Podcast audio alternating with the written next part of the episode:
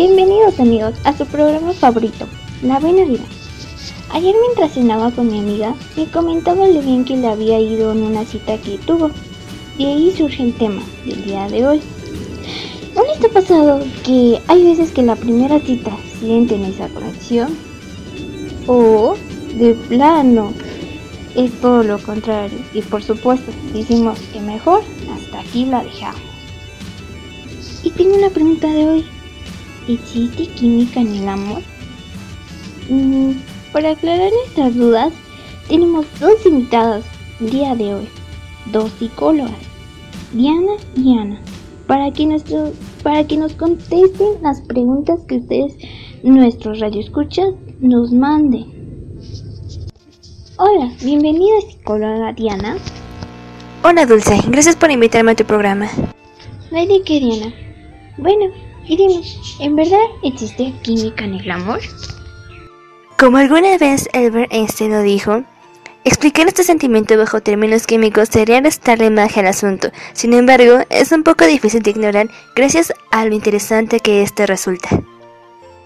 Los científicos Explora la liberación de neurotransmisores y otras reacciones biológicas que nos conducen al estado de enamoramiento. Sin embargo, tarde o temprano, estas se terminan agotando, dando paso a otra fase de la relación de pareja. En palabras simples, la química en el amor es la fórmula de todos los elementos que se conjuntan para sentir esa magia, o lo que mucha gente conoce como mariposas en el estómago, y las demás sensaciones que podemos experimentar, como el cariño, por ejemplo. Gracias. Mira, tengo otra pregunta que nos mandó el público. ¿Cómo explicamos a esa persona que sentimos amor? Todos nosotros tenemos preferencias determinadas, muy profundas. De esta misma forma, solemos decir que nos enamoramos de gente muy similar a nosotros, con nuestro mismo grado de inteligencia, sentido del amor parecido, mismos valores. Sin embargo, todos los días, a todas horas, estamos acompañados de gente y esta puede tener nuestro mismo grado de inteligencia y nuestro sentido del amor. Sin embargo, ¿por qué no nos enamoramos de todas? ¿Es acaso que así no funciona? Y si te digo que de hecho no es así, y si te digo que de hecho son nuestros genes los que desprenden un olor y eso es lo que nos hace despertar una atracción hacia otras personas y no en otras, bueno, tanto como los genes, no.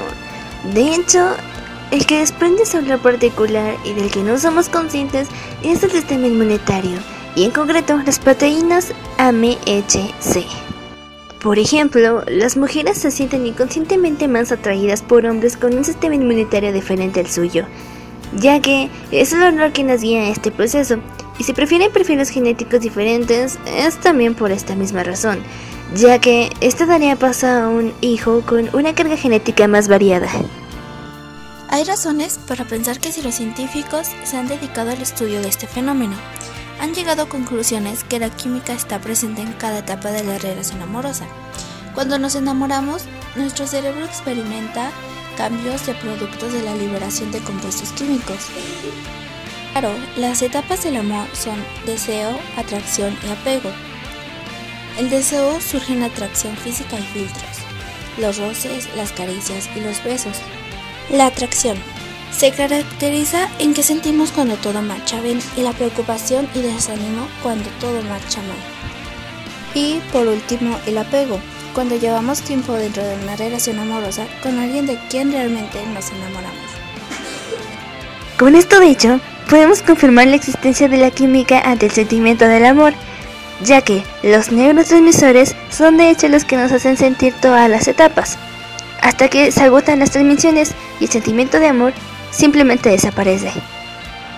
Así que sí, básicamente es el cerebro y no el corazón quien nos hace enamorar, así que ya sabes a quién culpar.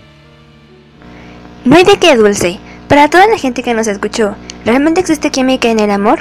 La información de este podcast fue avalada y redactada por la psicóloga Valeria Sabater en el portal de internet La Mente Maravillosa, publicado el 5 de junio del 2019 y consultada por nosotros el 27 de febrero del 2020. Muchas gracias Diana y Ana por estar con nosotros y explicarnos realmente si existe química en el amor. Gracias a toda la gente que nos escuchó. Nos vemos hasta la próxima. Que tengan un bonito día y una excelente semana. Síganos por Facebook, arroba labuenavida.com. Bye.